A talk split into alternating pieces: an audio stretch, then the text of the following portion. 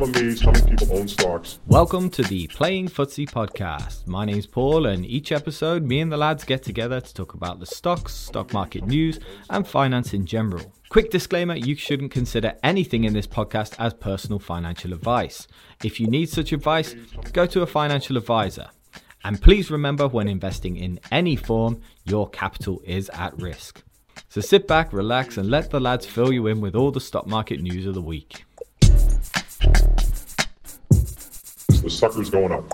Welcome everyone to the Playing Footsie Show. I'm Steve W and Steve D is with me. Uh, Paul is not here this evening. We do know where he is, but for unspecified reasons to do with Tom Cruise, he can't come and join us this time.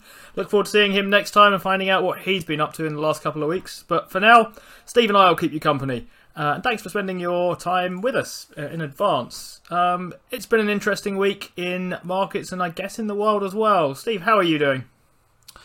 Um... Well, I guess I'm not as busy as Paul. He's just come out of that internment camp in North Korea, and now he's hanging around with Tom Cruise. Um, he's a he's a busy old boy, isn't he? But um, sad news for us both, Steve. I know. Um, I think nobody else in the world likes cricket, but I know me and you do like it a lot. And I missed the cricket today. I was supposed to be at the test, but unfortunately, I couldn't make it. Um, And uh, I, I actually bumped into my father today, who was also supposed to be going, and it looks like he couldn't make it either. So that was uh, particularly interesting for us. But we've looked like we've missed a pretty decent day of cricket, Steve. Yeah, I, I did miss a decent day of cricket. I was actually quite slow to catch up on this because I've been following uh, and and following very loosely here in the way that one might sort of follow a soap or something, the hundred, uh, because that's on bits of the telly and YouTube and stuff that I can see. Uh, a little bit easier, so I've been watching matches in that, which was a pretty decent one today in the women's stuff where one side basically ran the other one over. I don't really know one franchise from another, but quite enjoying watching that sort of stuff. Uh, if you've been enjoying the one hundred rather than the test, let us know. If you've been watching the test today, then well, congratulations to you, and you're uh, well ahead on us too. How's the world of stock markets?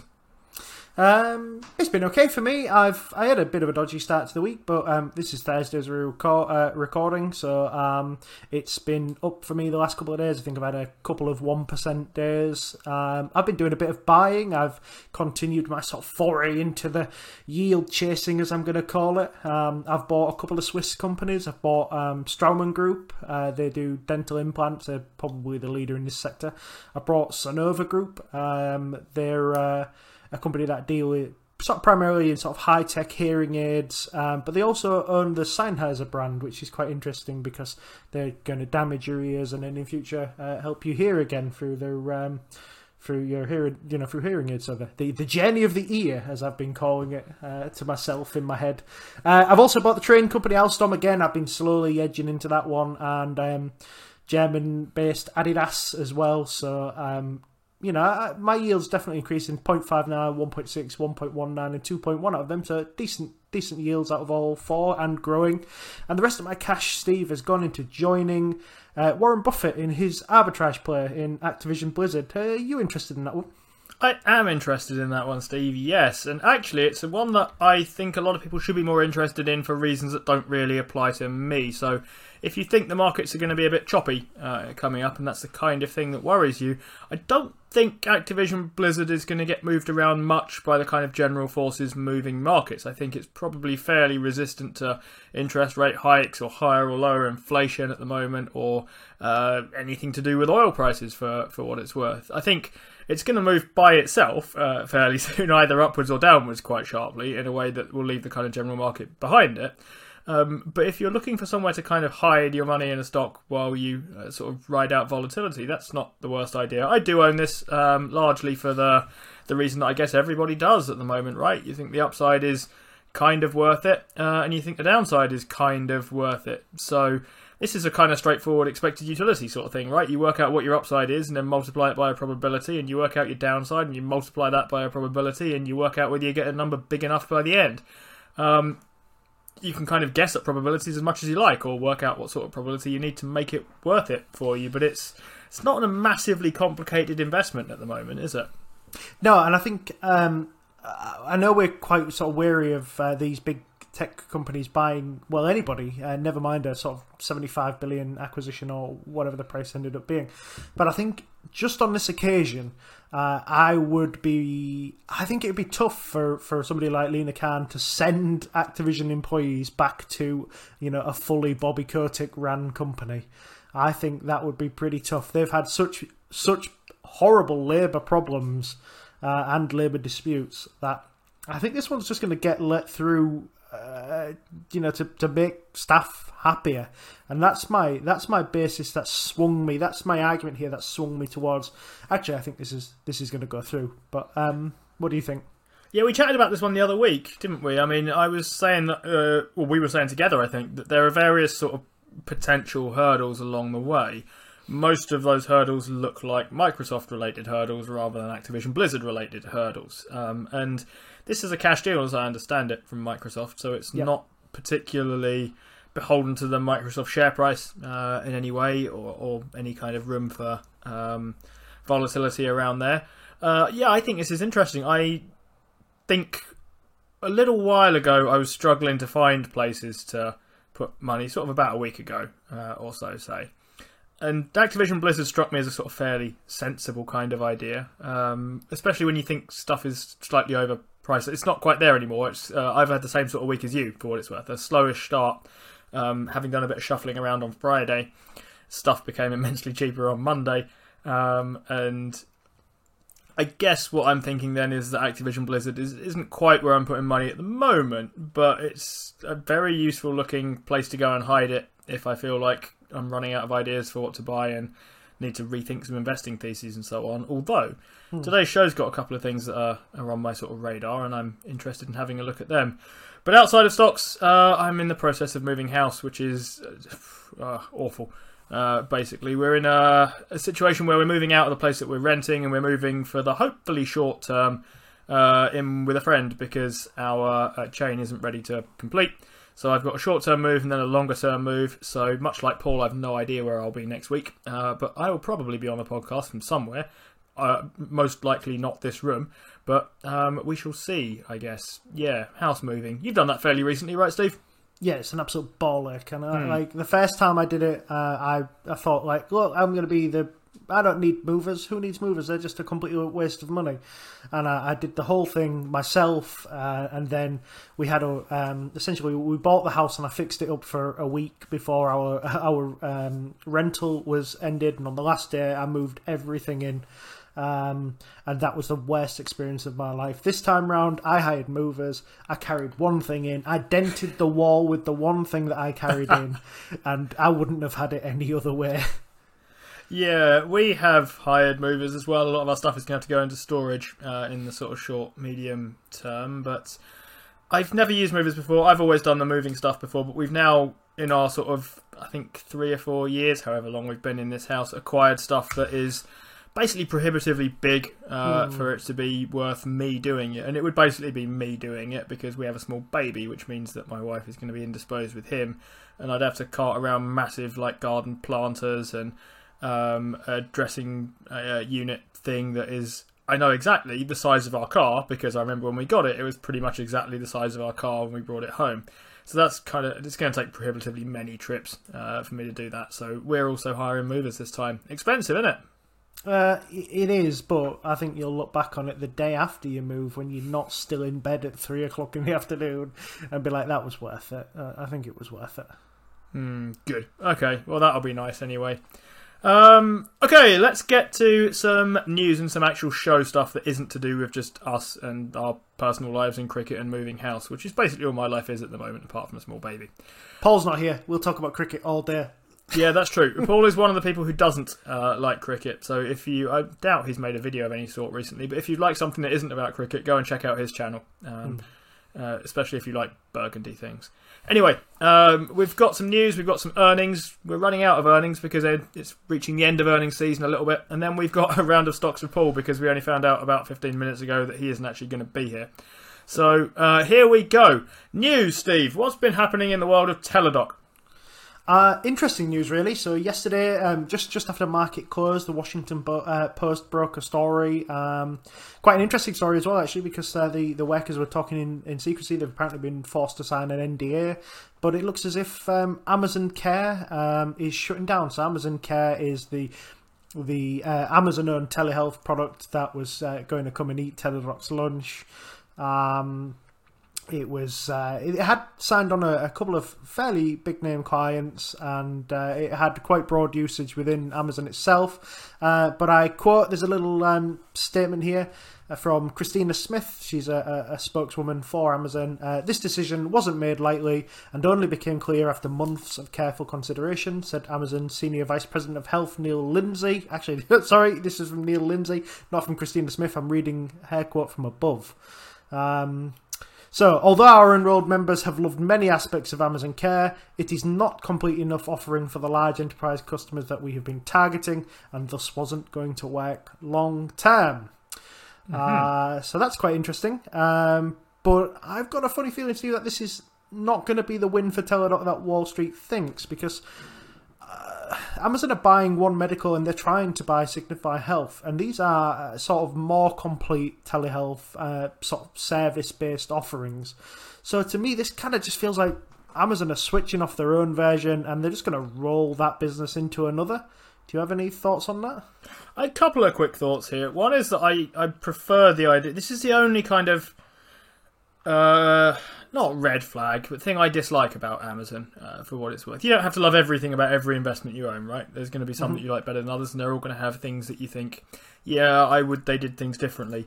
I don't like the way they keep getting distracted by more and more and more different things. Uh, this is a point we'll come back to here. I'm not convinced I want Amazon messing around in telehealth businesses. I'd rather they stayed focused on the things that they're uh, that are more core to their operations at the moment. But still, from a Teladoc perspective, and we've covered this or talked about this stock quite a lot on the uh, the show in recent months and years. On the face of it, if you think that's the win that people sort of it looks like at first sight, that's an almighty proof of a moat, right? I mean, never mind about switching costs and scale and uh, barriers to entry and so on and so forth. If Amazon came and tried to disrupt your business and then they backed off again, um, that must be like the moat of the century uh, around that business. And Teladoc isn't typically a business I think of as having much of a moat, because telehealth is something of a commodity. That, and that's true. Uh, I think the... Uh, for them to back off and say that they, they think that it's because they're... they don't have a full service offering. Well, that indicates that somebody else does, doesn't it?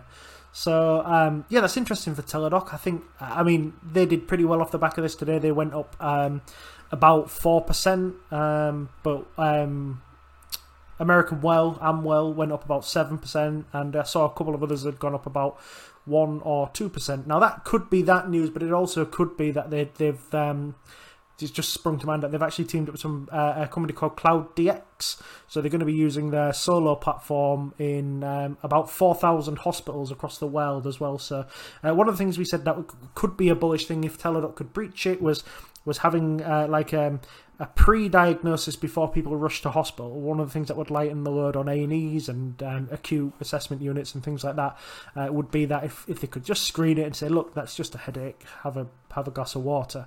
And it looks like they're at least going to get a chance to try that. Um, four thousand hospitals are across the world. I don't think that's a massive start. I don't think it's going to be a massive load on their network, but you know, that that moats can come from scale, uh, I guess is what I'm trying to get at, and Teladoc seems to be just sort of angling towards that that scale.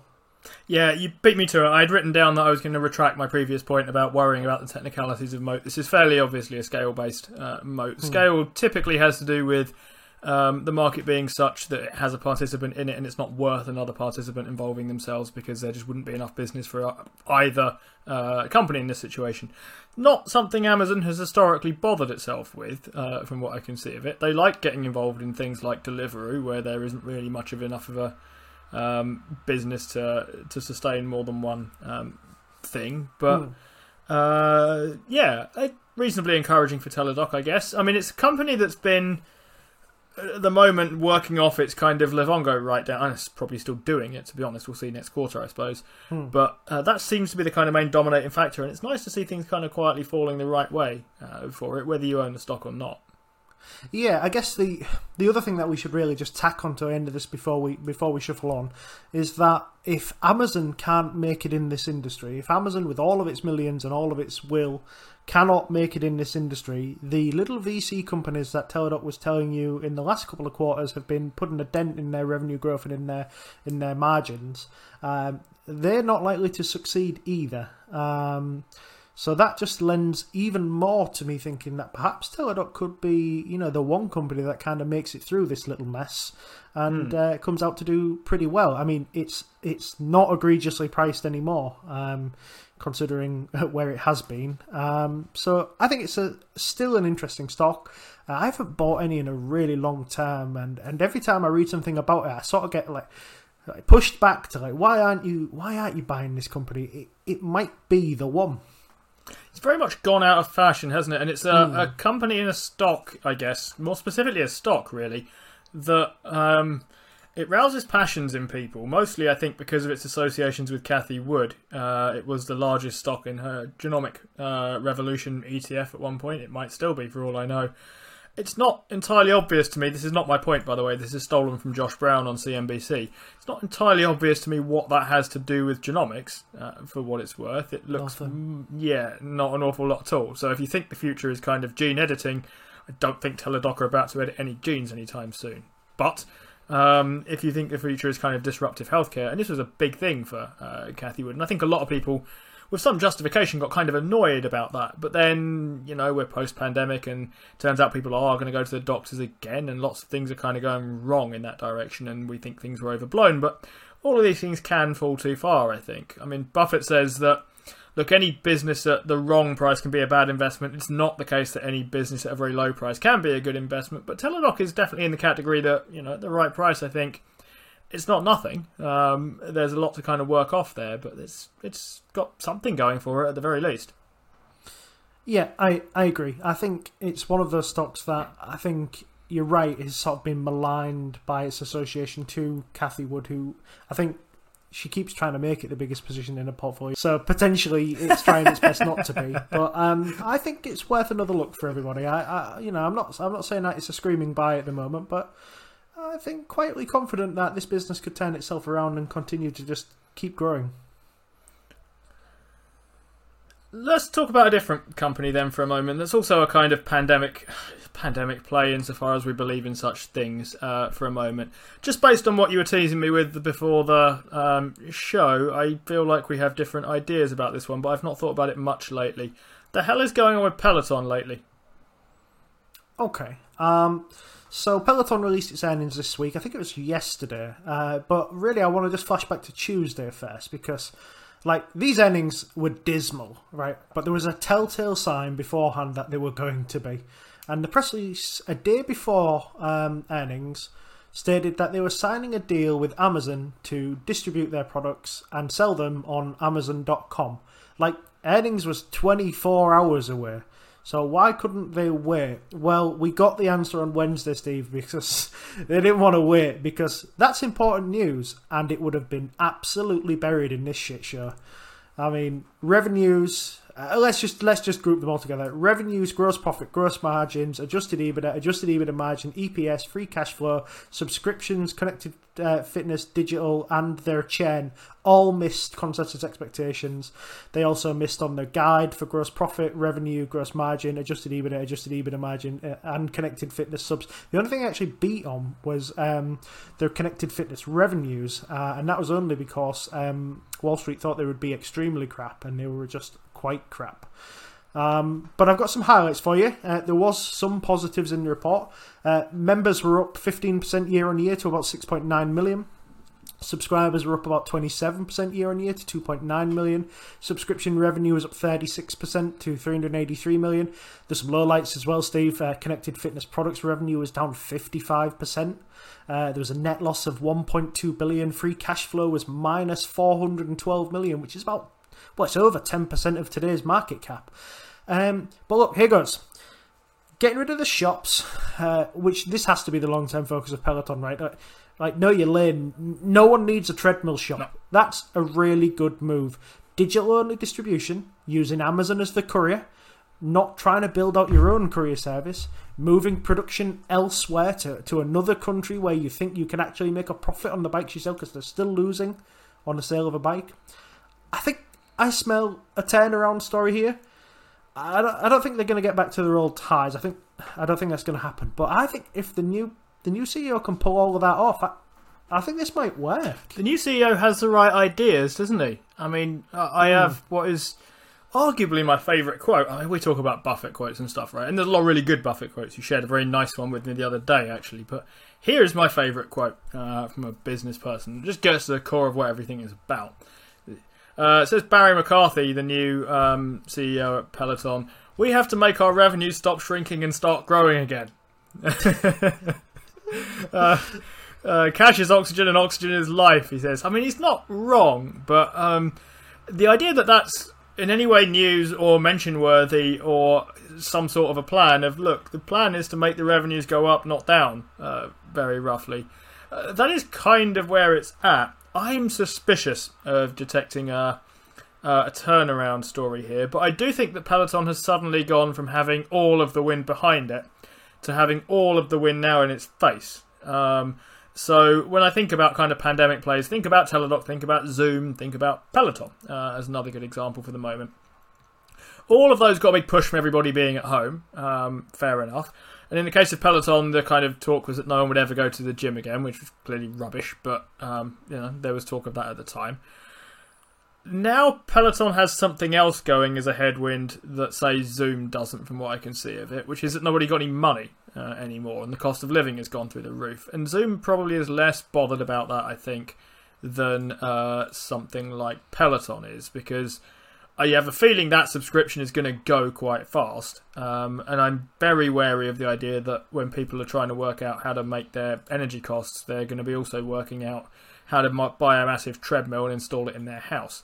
So I think there's a kind of pressure on them as a sort of discretionary purchase that there wasn't on maybe Zoom or Teladoc, or maybe pick some other your favourite pandemic plays, Netflix, for instance, or whatever. Um, I guess, so I can see that, yeah, it might be kind of sinking further than it ought to be. Uh, at the moment, and maybe those headwinds will abate.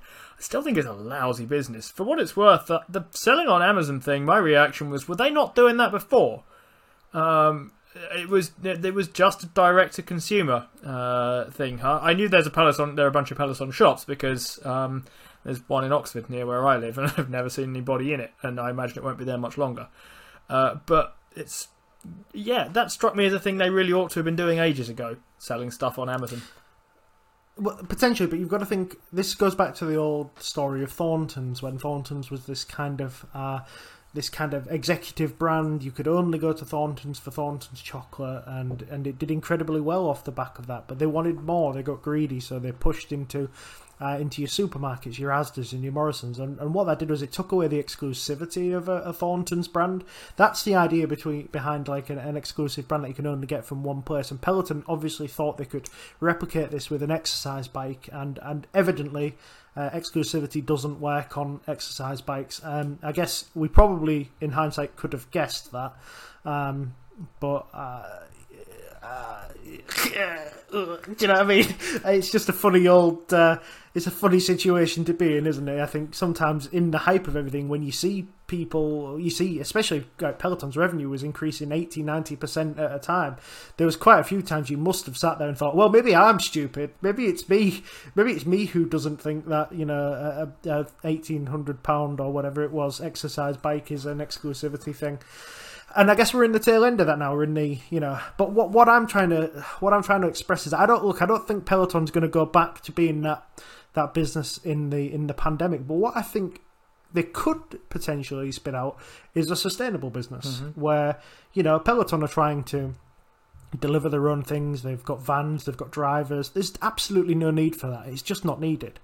If they can get their production outsourced out of America into wherever, get a lower cost of production, get a cheaper bike, get the bike out with a subscription to customers using Amazon's warehouses. You know, Peloton has no need to hold massive amounts of stock. Just get it held in an Amazon warehouse. Get Amazon to sort it. Get Amazon to deliver it. You know, cut that whole cost side out of your business. Cut all the shops out of the business. That's a lot of spend there, that Peloton, that's a lot of spend. And they cut all that out. I mean, this is an eighteen hundred quid bike that people still are still kind of buying, Steve. There must be There must be some revenue in that. There must be a business in that. I sort of feel like there there must be. Um, as you pointed out, though, it's an eighteen hundred quid bike. I feel like that's going to get you exclusivity of a sort, kind of by itself, right? I mean, I'm not sure. The, the, the kind of comparison I have in mind here, the difference with Thornton's, right, is that I probably could go and buy Thornton's chocolate if I saw it in a Tesco or something like that. I wouldn't buy a Peloton if I saw it in a Tesco, uh, just because I can't afford the damn thing. I wonder whether there's something similar going here with iPhones, basically. They're supposed to be. And Apple is a, a potential takeover candidate we heard talks about a while ago for for Peloton. Um, I lately heard someone, or they were touting on Motley Fool the idea, they weren't touting this, sorry, they were reporting someone else touting it, uh, that Amazon might try and buy Peloton so they can just lump Peloton stuff into their um, Amazon Prime thing just to make Amazon Prime a bit more um mm. attractive and so on. I i wonder about that. I i'm not sure that they've quite worked out how to get these. I think the thing that needs to happen for Peloton is that their stuff needs to get easier to store in people's houses, basically. um I have a clothes error. I don't really need another one uh for the moment, so I feel like that's the kind of bit that I'm waiting to happen here. I'm waiting for it to come out with some sort of product. Connected fitness sounds great, but I'm not quite sure that I think I've seen the thing that really does it for them yet. Fair enough. Uh, Steve, you've covered Salesforce, is that uh, next? I've been looking at Salesforce. Yeah, they've reported earnings. I always like it when Salesforce reports earnings because it tells me the earnings season is nearly over, uh, and I can stop raiding through these things every day. So Salesforce, um, they're an interesting stock for a number of reasons. They gave their guidance for what they call fiscal year twenty twenty-three because they think that's what year it is because of complicated accounting reasons and stuff. So it took a little bit of working through on some of this stuff for me. Uh, but here's the general sort of gist of things. The market didn't like it, by the way, and I knew the market wasn't going to like it because my phone was blowing up with updates saying that nearly everybody from Citigroup through Barclays through Morningstar uh, had downgraded this stock, or at least lowered their price target or fair value estimate on it. Uh, this morning, I had notification after notification after notification. It went down about seven point five percent out of the gate. I'm not quite sure where it ended up today. But okay, apparently a disappointing sort of um, quarter then for Salesforce. What did that look like? Revenues then were seven point seven two billion, which was up twenty-two percent, according to the numbers I'm looking at here. Different in constant currency, slightly higher, but let's call it twenty-two percent for the moment.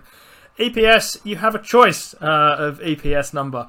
It either made seven cents per share, or it made one dollar nineteen, depending on whether you take GAAP earnings or non-GAAP earnings. And when I looked at this, I thought to myself, I'm going to talk about this for ages just to annoy Paul. But Paul isn't here and he probably isn't listening, so I'm going to talk about this for ages, uh, mostly because that distance between those two things, and you hear a lot of GAAP versus non-GAAP stuff, but the distance between those is like seventeen times, and I thought, well, it's probably worth trying to figure out what that is in that case, because I get that sometimes companies think, well, uh, look, GAAP accounting doesn't give a true and fair reflection of our, our company and where we're at and our progress and so on. So we're going to tell you a number that we think does give a fair reflection of it. But then the question becomes, well, what is it that's kind of the difference between the two?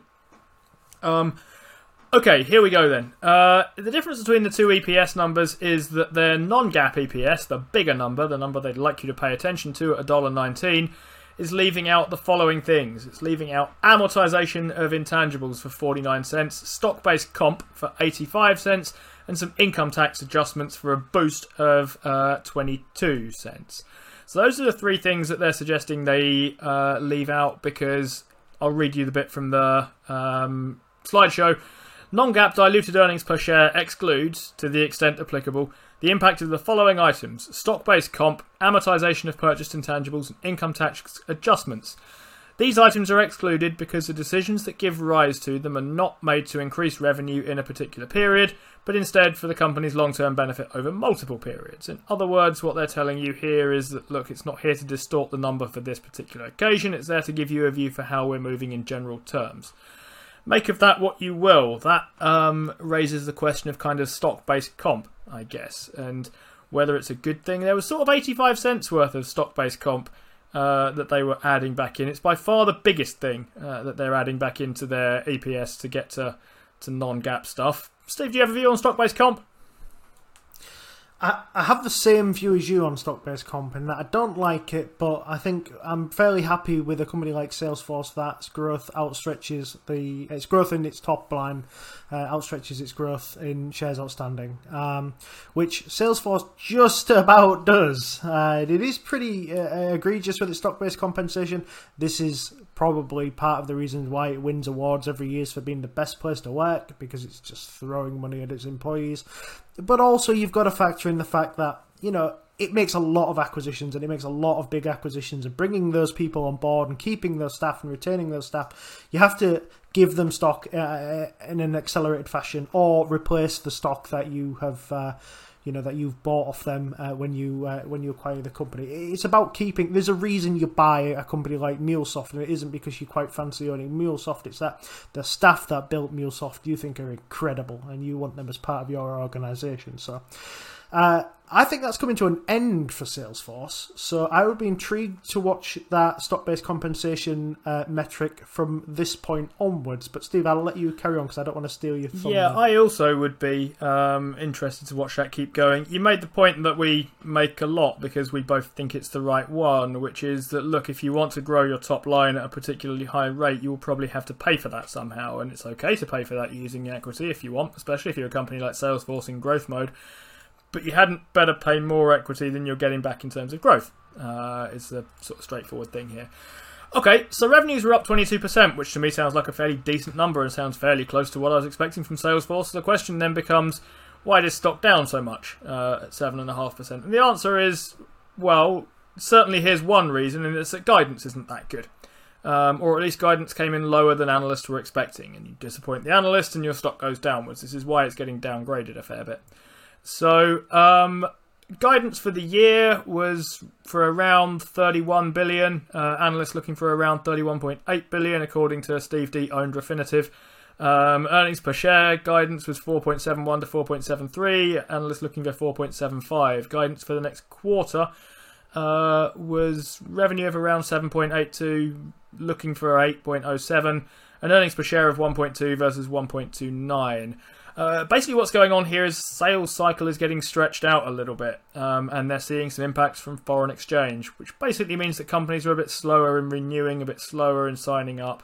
Um, they're sticking with products they have rather than adding more on or uh, upgrading them or moving them forwards, I think is what I'm kind of uh, hearing on that. The the guide on revenue, Steve, could you just give me that uh, again, please? The year or the quarter? Uh, for the year. Uh, I think I have thirty-one billion as opposed to thirty-one point eight expected. That's interesting because they were actually guiding for about eight hundred million in F X impact. So essentially that guide is on the money. Yep. Um, so I've just pulled some extra stats out of here, Steve, that I'm... that I was looking at when I looked at the uh, annual report. And the, the annual report, for, for what it's worth, is the best annual report that you could read, the best presentation uh, for anybody who's interested in Salesforce. They break it down in... in such a brilliant way you can fully understand as you flick through these sixty odd pages, or it might even be fifty pages, and they just explain every aspect of their business and break it down for you so you can see how it's grown. So here's some of those things. So the service sector of Salesforce grew twenty-three percent, the sales sector grew fifteen percent, platform revenue grew nineteen percent, marketing and commerce grew twenty-eight percent, and MuleSoft and Tableau, they grew thirty-one percent. Uh, they were also um, just showing us how good they are at M and A. So Exact Target that they bought for uh, two point five billion dollars has eight x'd its revenue in the eight years since they've uh, acquired it. Demandware has twelve x'd its revenue. Um, MuleSoft has twenty-three x'd its revenue.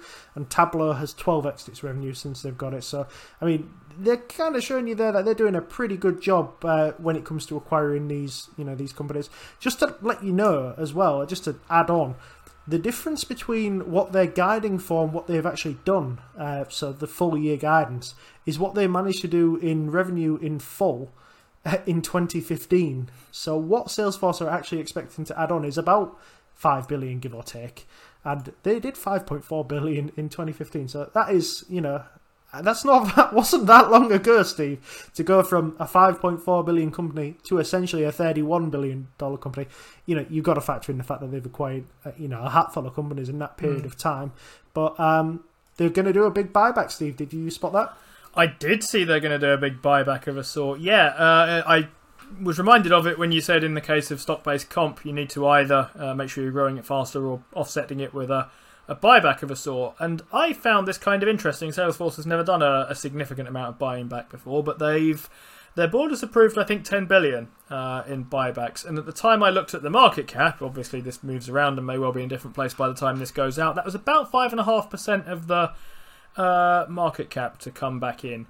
I didn't pick up what time period that's over and whether that's opportunistic or whether it's to be done in the next year or in the next quarter or whatever. But um, I found myself wildly in favour of this. Uh, I'm not a uh, Salesforce uh, owner, by the way, but if I were, I would be strongly in favour of it. What did you think?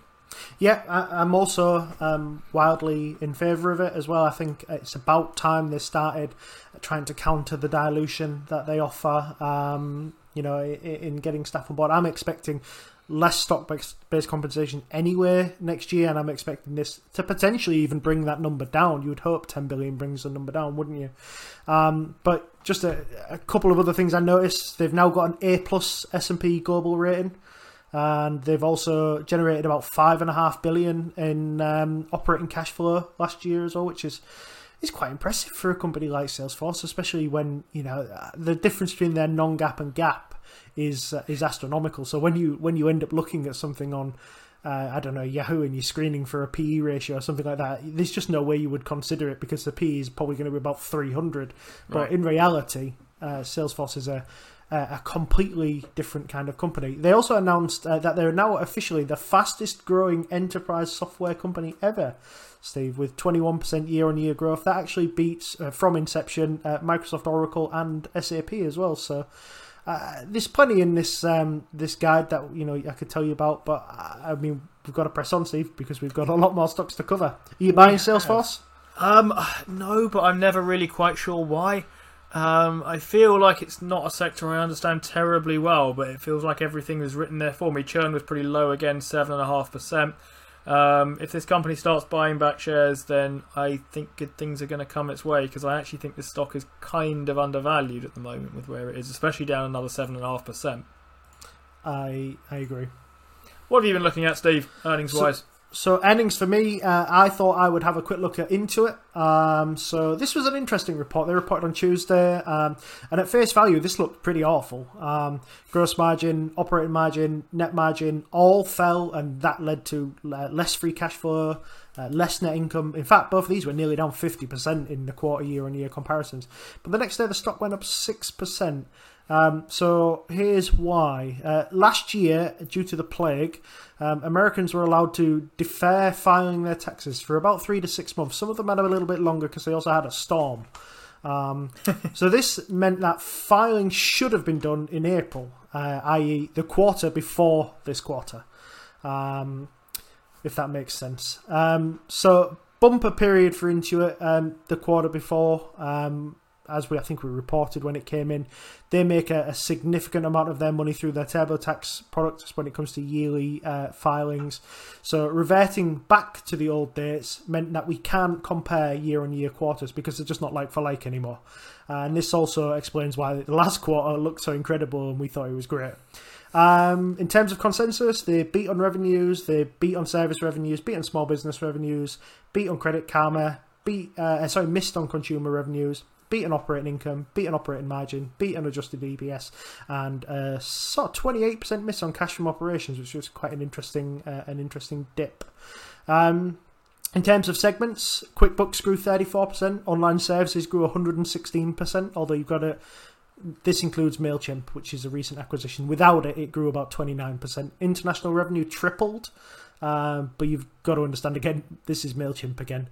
Um, TurboTax grew about one percent for the reasons described earlier, and Credit Karma grew about seventeen percent. In the quarter, they bought back about two billion dollars worth of shares. They've got on authorization to purchase another three point five billion dollars. Uh, they boosted the dividend by about fifteen percent. Uh, so looking pretty shareholder friendly to me, but not that friendly because they issued a lot of shares when they were... Uh, buying MailChimp and integrating MailChimp. So whilst this softens dilution, shares outstanding actually still managed to go up by about three percent year over year.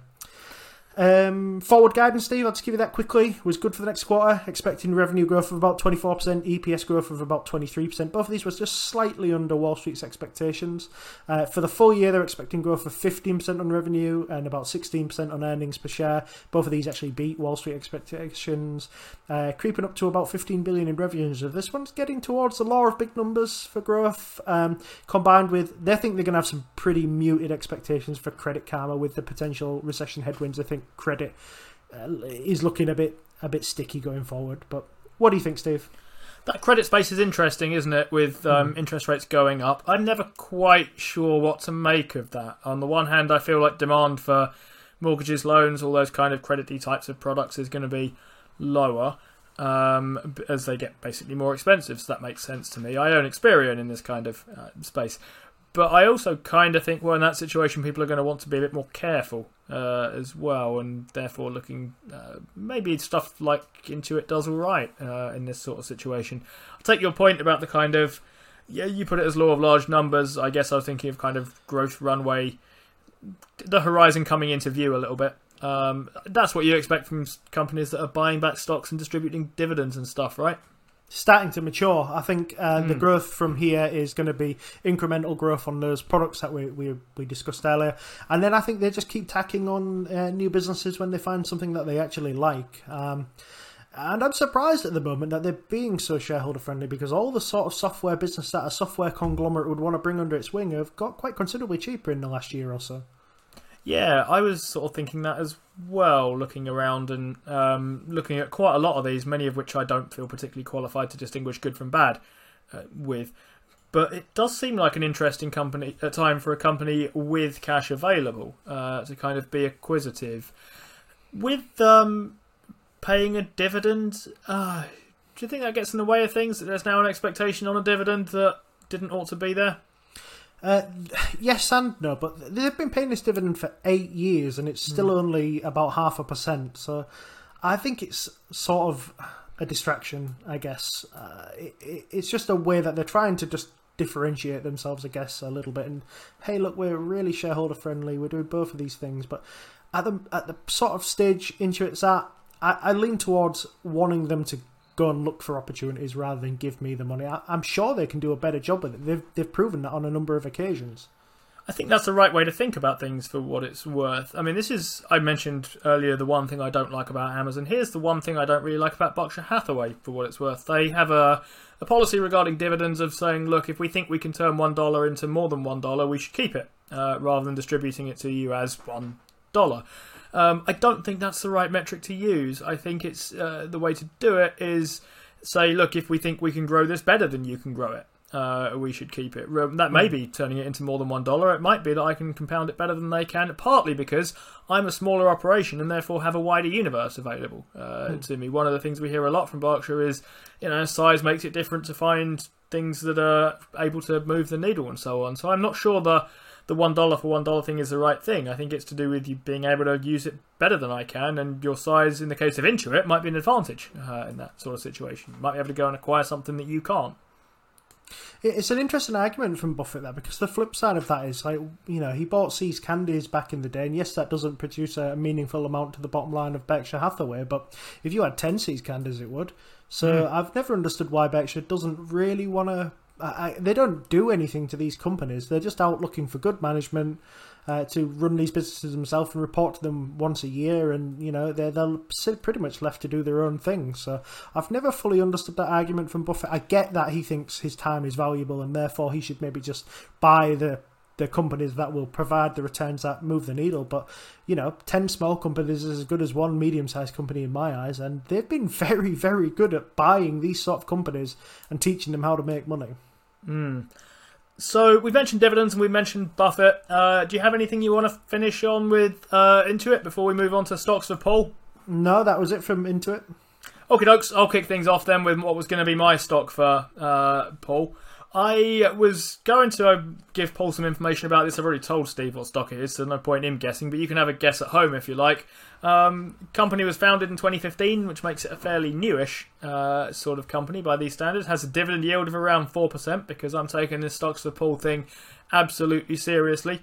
Um, it's one of the eleven companies that controls everything you buy, and I think given the kind of Buffett hint here, I've probably given it away. But since there's always a question involved here, Steve, um, eleven companies control everything that you buy. How many of them can you name, do you think? Oh, gosh, probably a few. I'll have, have a go. go. Yeah. So, Unilever. Ding. Mars. Ding. Uh, Kraft Heinz. Ding. Uh, Smith and Nephew, is that one? What are they called nope. now? G S K? No, they make like hospital equipment. Anyway, uh, G S K is not one either. Oh. Oh, I might have, might have run out at three. Hmm. Uh, there are a few more here. If I tell you one, you'll get another one. Coke is one. Pepsi. There's another one. Um, um, Switzerland one. Nestle. There's another one. Uh, what else do we have? Cereals one. Kellogg's. Yep. Um, it used to be part of Kraft Heinz one. Ooh, what used to be part of Kraft Heinz one? Cadbury's. Oh, of course. Uh, so Mondelez. Yep. Mondelez, yep. A uh, bit like G S K. Uh, go on. Johnson and Johnson. Of course, yeah. Um, have we said P and G yet? No, P and G.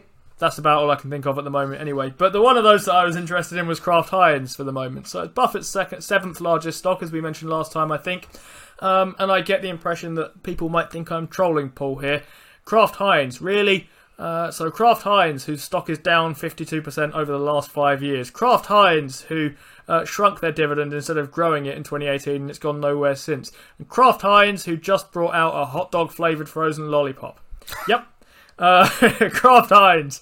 Um, but I think that there's more to this stock than maybe meets the eye if you just use screeners uh, for the moment, or even just look at the history uh, a little bit for the moment. So historically, it's been a bit of a mess, which means that if I'm going to try and pitch this stock to my imaginary burgundy investor, I'm going to have to try and find some sort of reason for thinking that things are going to be different in the future to how they were in the past, uh, fairly obviously. And here, so let's start off with how they were in the past in that case. Uh, they were born in twenty fifteen when Buffett-owned Heinz bought Kraft-owned Kraft um, uh, with an operating partner, three G. Uh, and three G went about doing three G things to the new company, which was basically trying to cut all the costs out of it. And in the short term, it worked really, really well. Uh, they produced some good earnings and they had some very good margins. But the trouble is, when you have a business like Kraft Heinz or any kind of brand-based business, you have to invest in your brands. You can't just axe all your marketing spend, because otherwise people will just ignore all your brands uh, and they will no longer be relevant and you will no longer be able to sell anything.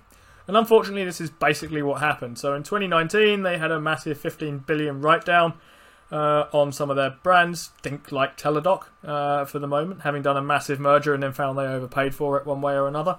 But around this time, they also appointed a guy called Miguel Patricio, um, who effectively tried to get them off this idea of axing everything we can find, reinvesting in brands and, yes, looking for efficiencies, but trying to invest in a uh, way that will put some money behind uh, Kraft Heinz and its brands and move things forward. Um, and what they've managed to do is they've got their R and D uh, and their marketing spend to about six percent of sales, up from four point five percent or so. They've managed to bring down their enormous debt pile from thirty-one billion dollars to twenty-one billion dollars uh, over the last sort of four years or so, and that's coming down a fair bit. Their debt was the thing that was really worrying me at one stage and made them look kind of highly unattractive. So here are some numbers compared to uh, the others that we've seen here. Their net margin, or their operating margin, sorry, is nineteen point six percent. Kellogg's has an operating margin of around twelve, Unilever of about nineteen, but slightly under. Kraft Heinz, Mondelez of around seventeen, Pepsi of around fourteen. It's got decent margins uh, here, and it manages to maintain them fairly well. And here's the last bit I have as a kind of kicker on this. Kraft Heinz is a company that everyone wants to move away from. Uh, no one wants to be eating packaged food and presumably plastic cheese, and I don't really know what they make all that well. It's Paul's job to know these sorts of things. I suspect he lives on them.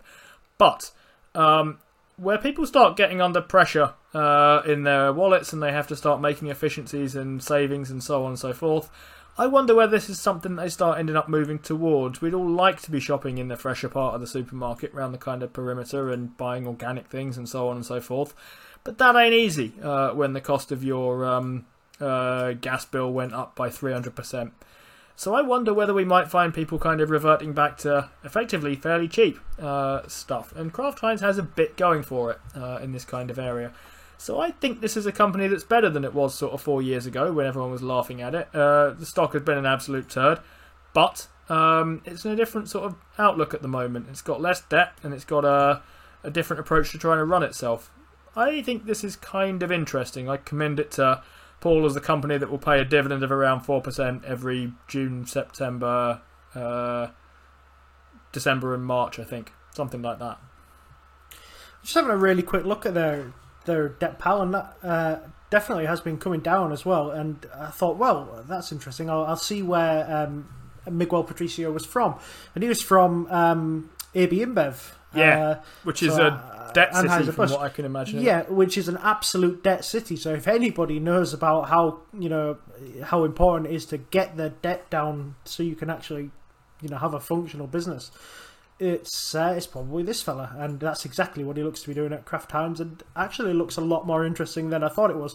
The first the, the first words that came to mind when you said Kraft Heinz, like, this is just full of debt. Why is he putting this forward? But actually, that balance sheet isn't as leveraged as you think it is anymore, and it actually looks quite a bit rosier than I thought it was. Yeah, it's another one where its trailing P E ratio has some weird stuff going on on it, so I think it says it's at a trailing P E ratio of maybe about thirty odd.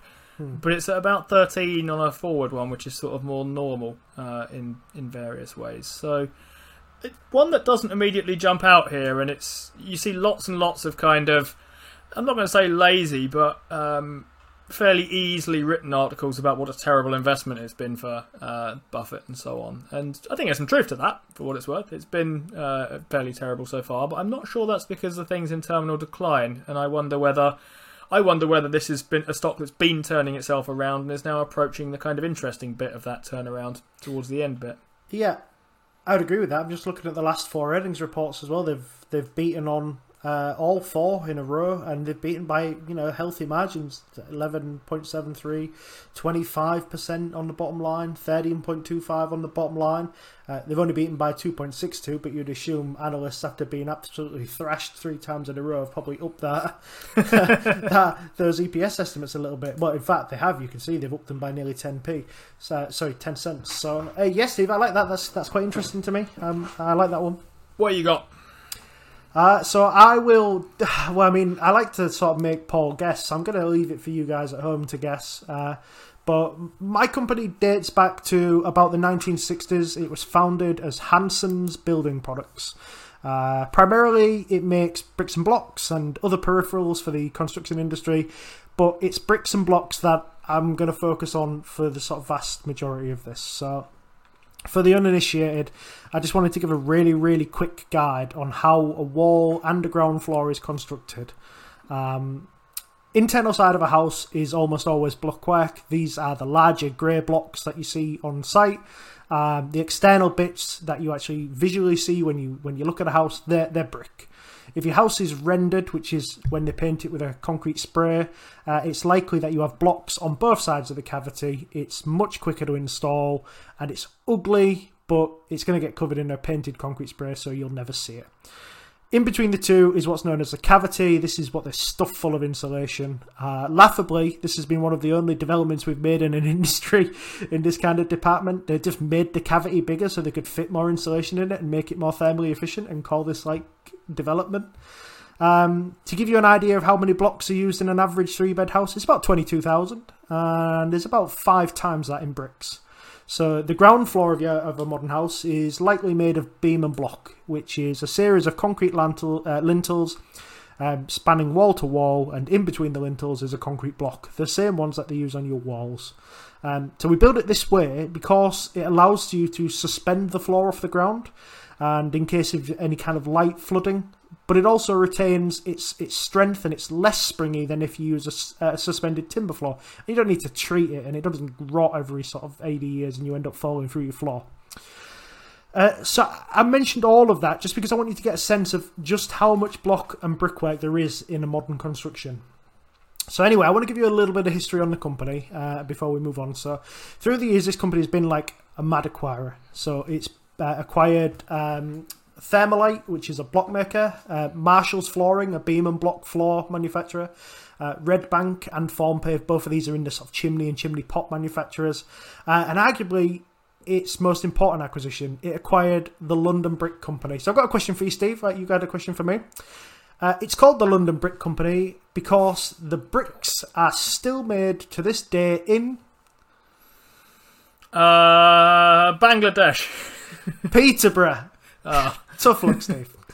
Uh, so a little bit more history. In two thousand seven, they were actually acquired themselves by a cement manufacturer called Heidelberg. Heidelberg actually broke them up and sold the remainder of them off to a private equity firm who, in the following years, spun out the U K operation and renamed it to the uh, name it has today. Uh, it was finally admitted to the F T S E in twenty sixteen and is now firmly in the F T S E two fifty. So since then, it's actually acquired Bison, which is a hundred-year-old prefabricated uh, concrete construction company. This is to dip its toe into off-site construction, where the house itself is shipped in full to site rather than being built on site. Um, it also is about to complete work on Europe's biggest, uh, biggest ever brick factory right here in the U K, uh, which will allow Forterra to double its current capacity on that site and lift its total production to around six hundred million bricks per year. So the market itself is actually in shortfall. So in two thousand eight, Britain made about two point eight billion bricks a year. But since we've had the crash and the slowdown of the housing economy, that actually killed off a lot of our manufacturers and our local manufacturers. Now we're down in about the two billion range. And we actually need two point four billion, even though we don't build enough houses.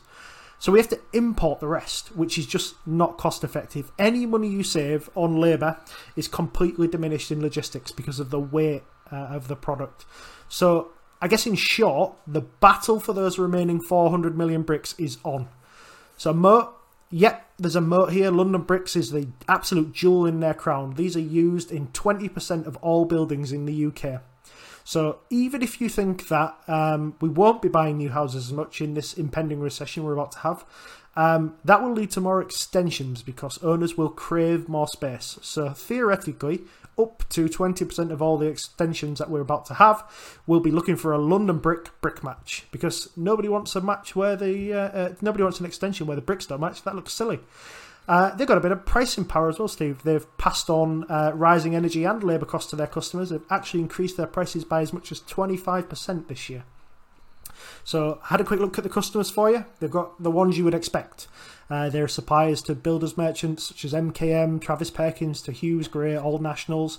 They're also suppliers to major house builders like Persimmon, Barratt Homes and Bellway Homes. They also make concrete products too, so these have been used in car parks and hotels and hospitals. Uh, and they've been involved in really prestigious projects um, such as University College London, Alder Hey Children's Hospital in Liverpool, uh, even Wembley Stadium tend to this company for its concrete. So risks, I've got some risks for you, Steve. No stomp for Paul would be complete without me giving some risks. So here what I think these companies are. The, the shortfall in bricks has led to a rise in what's called non-standard construction. So in the U K, we're really trying to plug that shortfall. And we're doing some really in, sort of inventive things. Uh, the most direct competitor is something called I C F, which stands for Insulated Concrete Formation. These are like wood fibre blocks and absolutely massive. One side of it's already pre-insulated. They arrive that way. You lay them on top of each other. And when you get to a certain height, you jam steel rods down them and you pour concrete down them. Uh, that's one way. The other way you do it is you do pre-cut polystyrene. It sort of links together like a big jigsaw. It's all numbered, so you can't possibly get them wrong. Uh, and then you hold them in clamps, and then when you get to a certain height, again, steel rods, and you pour concrete. Now, these are laughably bad. Um, they, they literally, the minute you start to pour concrete down them, because it's just, it is essentially polystyrene, the stuff that your T V turns wrapped, you know, is packed with, uh, it starts to split. The concrete comes pouring out of them. They're People on site are desperately trying to clamp them back into place while getting covered in concrete. And they belly out and they're just, I mean, I can't see it catching on. It might improve, um, but I just, I, I can't see it. Um, what it does win on is thermal performance. They absolutely wipe the floor with bricks and blocks on thermal performance. So it depends on where you see us going. So financials, this group owns almost all of its assets. It has about two thousand acres of land, has seventeen factories around the country, so there's very little pricey rents on the uh, balance sheet. It's also launched a power purchase agreement with a dedicated solar farm, and that anticipates it will cover about seventy percent of its energy costs. It's spending about four point one million dollars on rooftop solar over the next couple of years to supply another five percent. So these guys are laser focused on optimization at the moment.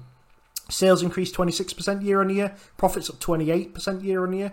And whilst I think this is going to slow in the short term, it's clear to me we've got a bit of runway here.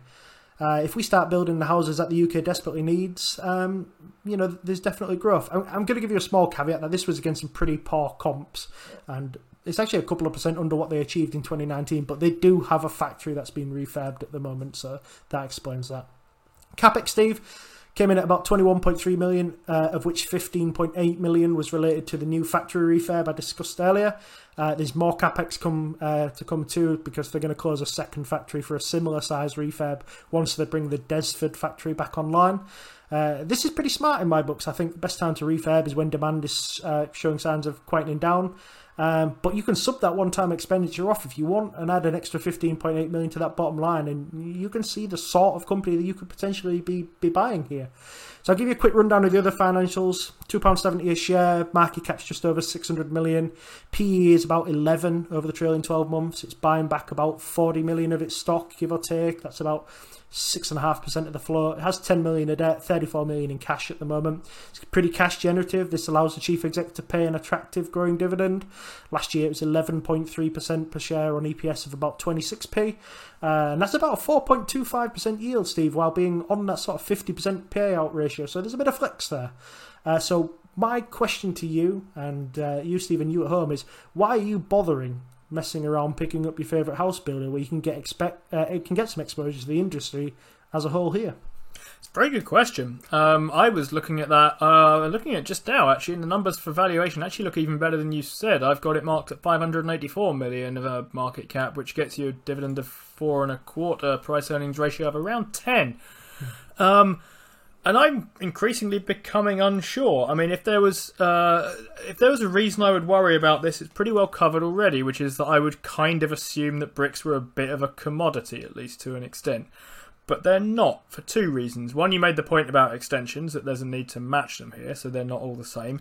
And the other thing is you mentioned pricing power, which you definitely don't have in the case of commodities. Um, so I'm kind of taken with this one. I like the look of this quite a lot, uh, to be honest with you. I I have this idea that, well, uh, I had a look, there's no debt, so that kind of P E uh, becomes sort of relevant um, hmm. to me in a certain way. I struggle to see what Paul's not going to like in this particular one.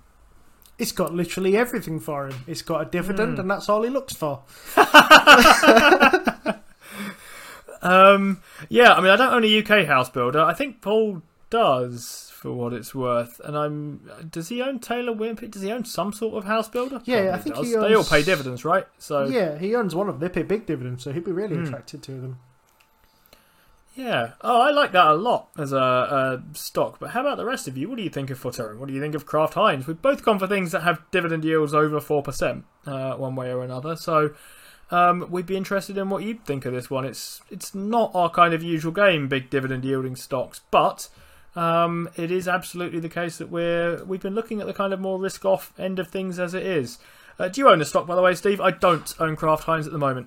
I yes, I bought Forterra about, um, well, in full disclosure, I bought, I own Salesforce, I own Intuit, and I own Forterra, so it's literally been a show about my stocks, and Teladoc. Mm. So yeah, there's a big list of stocks I own there. I, I bought Forterra, I've only bought a really small position, it's about half a percent of my portfolio. I started buying it about a month ago, uh, just before its earnings came out, and then I saw its earnings, and I had a good read through its uh, annual statement, and I've bought about another half a percent of my portfolio on top of that. I'm not intending to buy an awful lot more, because I don't want my massive exposure to um to to U K house builders or, or basically to the construction market, but I do feel like this is within my circle of competence. Yeah, very much so.